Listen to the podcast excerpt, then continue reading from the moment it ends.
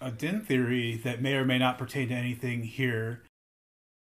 When Boba Fett in the Clone War era was just a whiny kid, he was sold into slavery to some gangster, and then we don't really know what happened to him.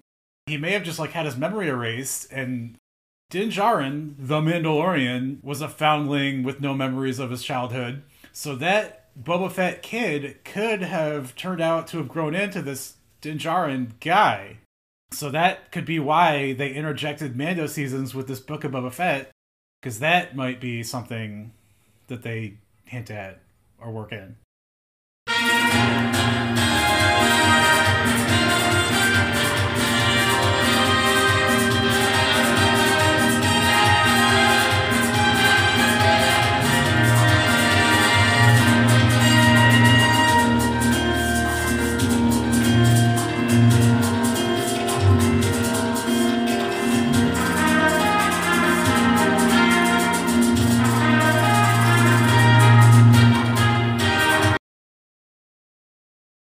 Episode 3 of the Book of Boba Fett kind of confirmed everything I was complaining about in the first two because they basically immediately killed off all the Tusken Raiders, which I was saying it was kind of pointless to spend that much time on the Tusken Raider buildup. And like I said, they could have maybe given that one episode of time and they took two out of a limited series to build them up and now all of a sudden they're gone just like that for probably shock factor at the very most.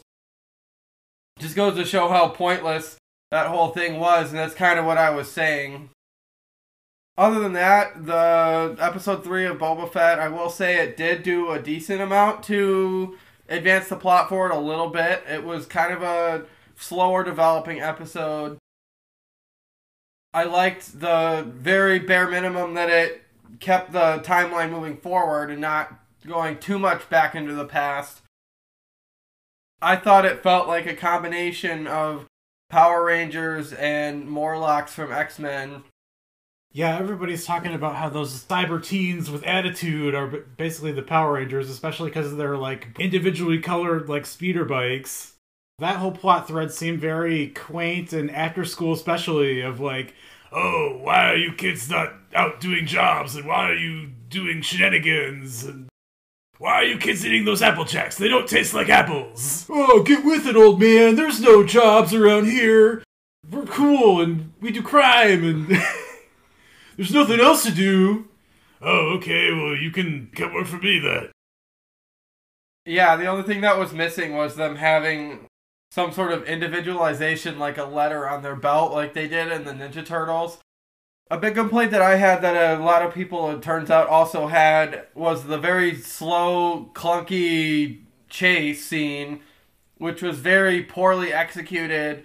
And maybe we'll get some sort of payoff or explanation in a future episode why it developed that way, or I guess like way after the fact when all the episodes are out and we're watching the special features they'll try to explain that or give some sort of like that was our grand plan. Well, that's another old timey movie cliche that they're trying to like cross off their bucket list, like car chase through the streets that like ends up in a bunch of property damage and spilling things everywhere. You mentioned the property damage, and I think that the fact that they were so deliberately showing close ups of somebody running into some sort of food stand or a water tower, and they were deliberately spending like seven, eight minutes of different carts and cars slamming into different things throughout the city. I think that subtle damage is going to play a role moving forward. I think either on Boba Fett's side or on the mayor's side, I think they're going to try to build the fact that that small chase ended in such destruction. I think they're going to try to build that in their narrative against the other. I think they're going to preface it by saying, like, oh, like that's the guy that you want as your leader. Look at how much damage and look how clunky he was in this chase, and look how sloppy he was in this chase. And look how he basically totaled the entire city just trying to chase down one guy. Is that really who you want to be in charge? You as the population were already kind of hesitant to accept this guy and he's destroying what you worked so hard to build I think that's something that not a lot of people are talking about, but that's something that I noticed that I think is probably going to be a bigger deal than most people might think right away. Although in like old west settings, isn't there always like shootouts in the streets and like property damages and chases going on? And that's how like they show in movies that it's like a rough neighborhood. So maybe they're used to this already. The other thing we kind of talked about was I wasn't a huge fan of the Krrsantan attack. Like I thought that that fight was kind of clunky, and I guess they were trying to build that he's so mighty that it takes like eight or nine people to take him down. And true to the theme of Boba Fett basically fluking his way through every situation, he just like happened to stand on the perfect area, and Fennec was able to just run over there and press the button and knock him underground. I think the Hutts sent him on ahead, and they were expecting him to kill him, and they were gonna like come and fill back in that palace with their Rancor and everything, and they got there and found out that it didn't work and then now they're like oh we're sorry and i think they were promised some kind of like protection from the pikes that like they they can like vichy france that area of tatooine so to speak. But then it didn't work out so now they're just gonna go away and try something else. And i also think that maybe this like mayor's assistant has like kidnapped the mayor and he's the one that's working with the pikes because he was promised something and he's just like framing the mayor for it. I also think it's convenient that like oh don't worry Krrsantan you can you can go. After all dead characters don't sell action figures so i'm not gonna kill you I think another important aspect of the fact that Krrsantan was spared is going to go back to that theme of life debts. Maybe not the very next episode, but like potentially episode 5 or 6. You're going to see Krrsantan save Boba Fett's life because he owes that life debt. They might give like an episode or two for the fans to kind of forget about him.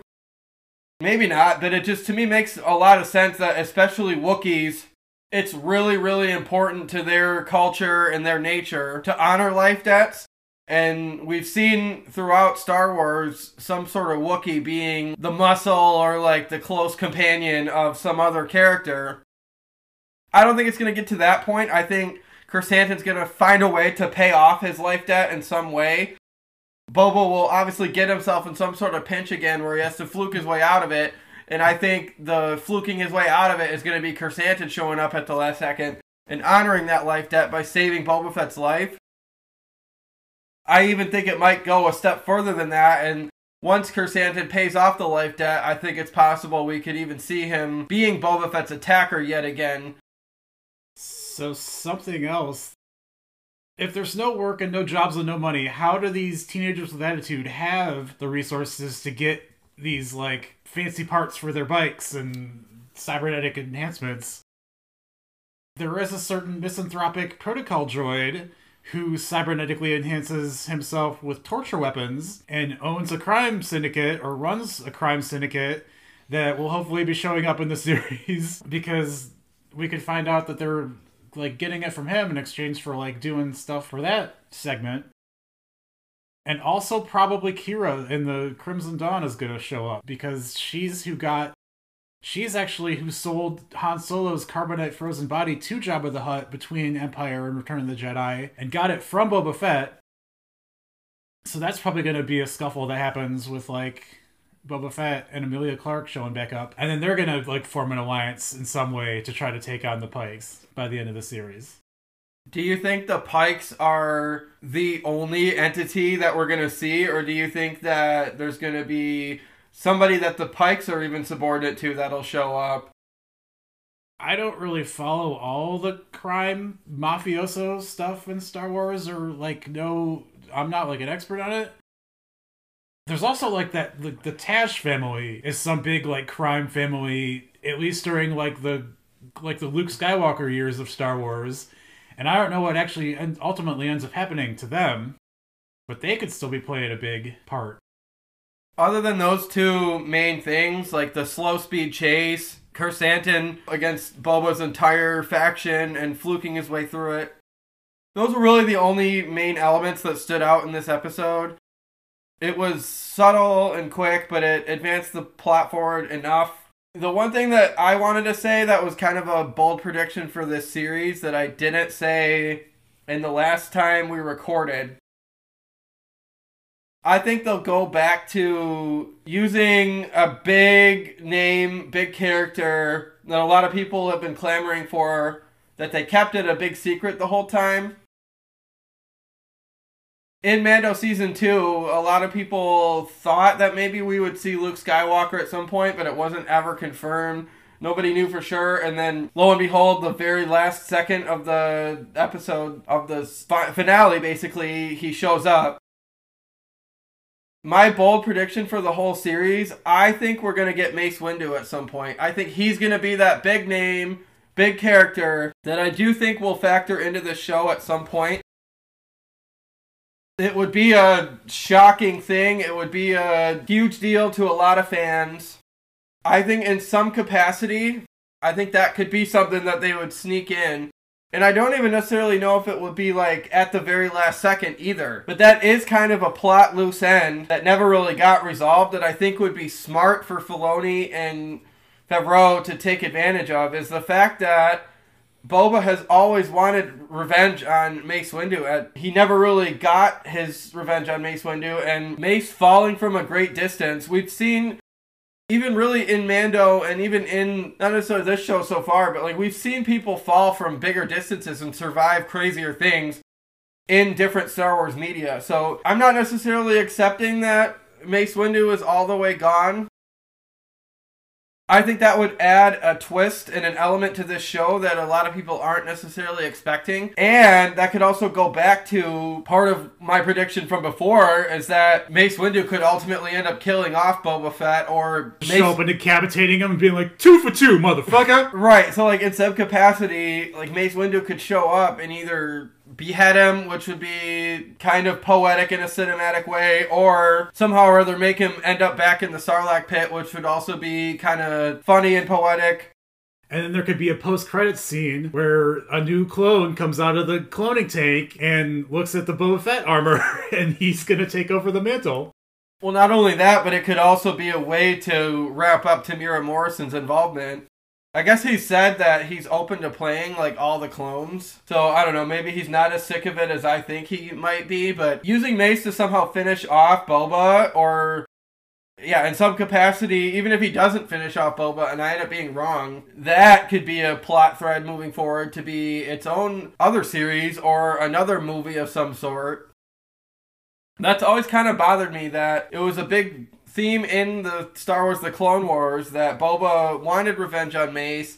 He set up very intricate schemes to try to kill Mace. I said, call your ship the Slave One again, motherfucker! I think that's something that would be unexpected, although I guess I'm kind of expecting it. I never liked the fact that the Mace and Boba arc was never really given any conclusion, and I think that would be a good way to do that. And also, like I said, whether they both kind of kill each other off, and that would be kind of poetic in itself too, and give us a better closing to the Mace Windu thing than him vaguely falling and he may or may not be dead.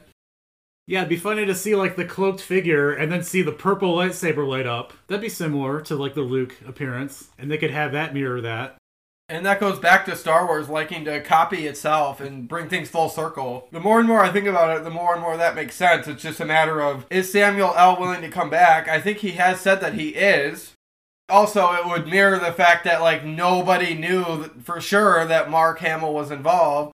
People kind of suspected and hoped, but everybody was like, ah, like Mark's even said like his role is over, his story is over. They don't even necessarily need to do a deep fake for Mace because they could just show him how he is. Because, like, they can figure out a way to explain his survival and whatever. Maybe he somehow froze himself. Maybe he is just as old as Samuel L. looks now, and he's just been kind of some sort of hermit, but he shows up for some reason. They could easily justify him coming back, and I think it only makes sense, and it's something I'd like to see.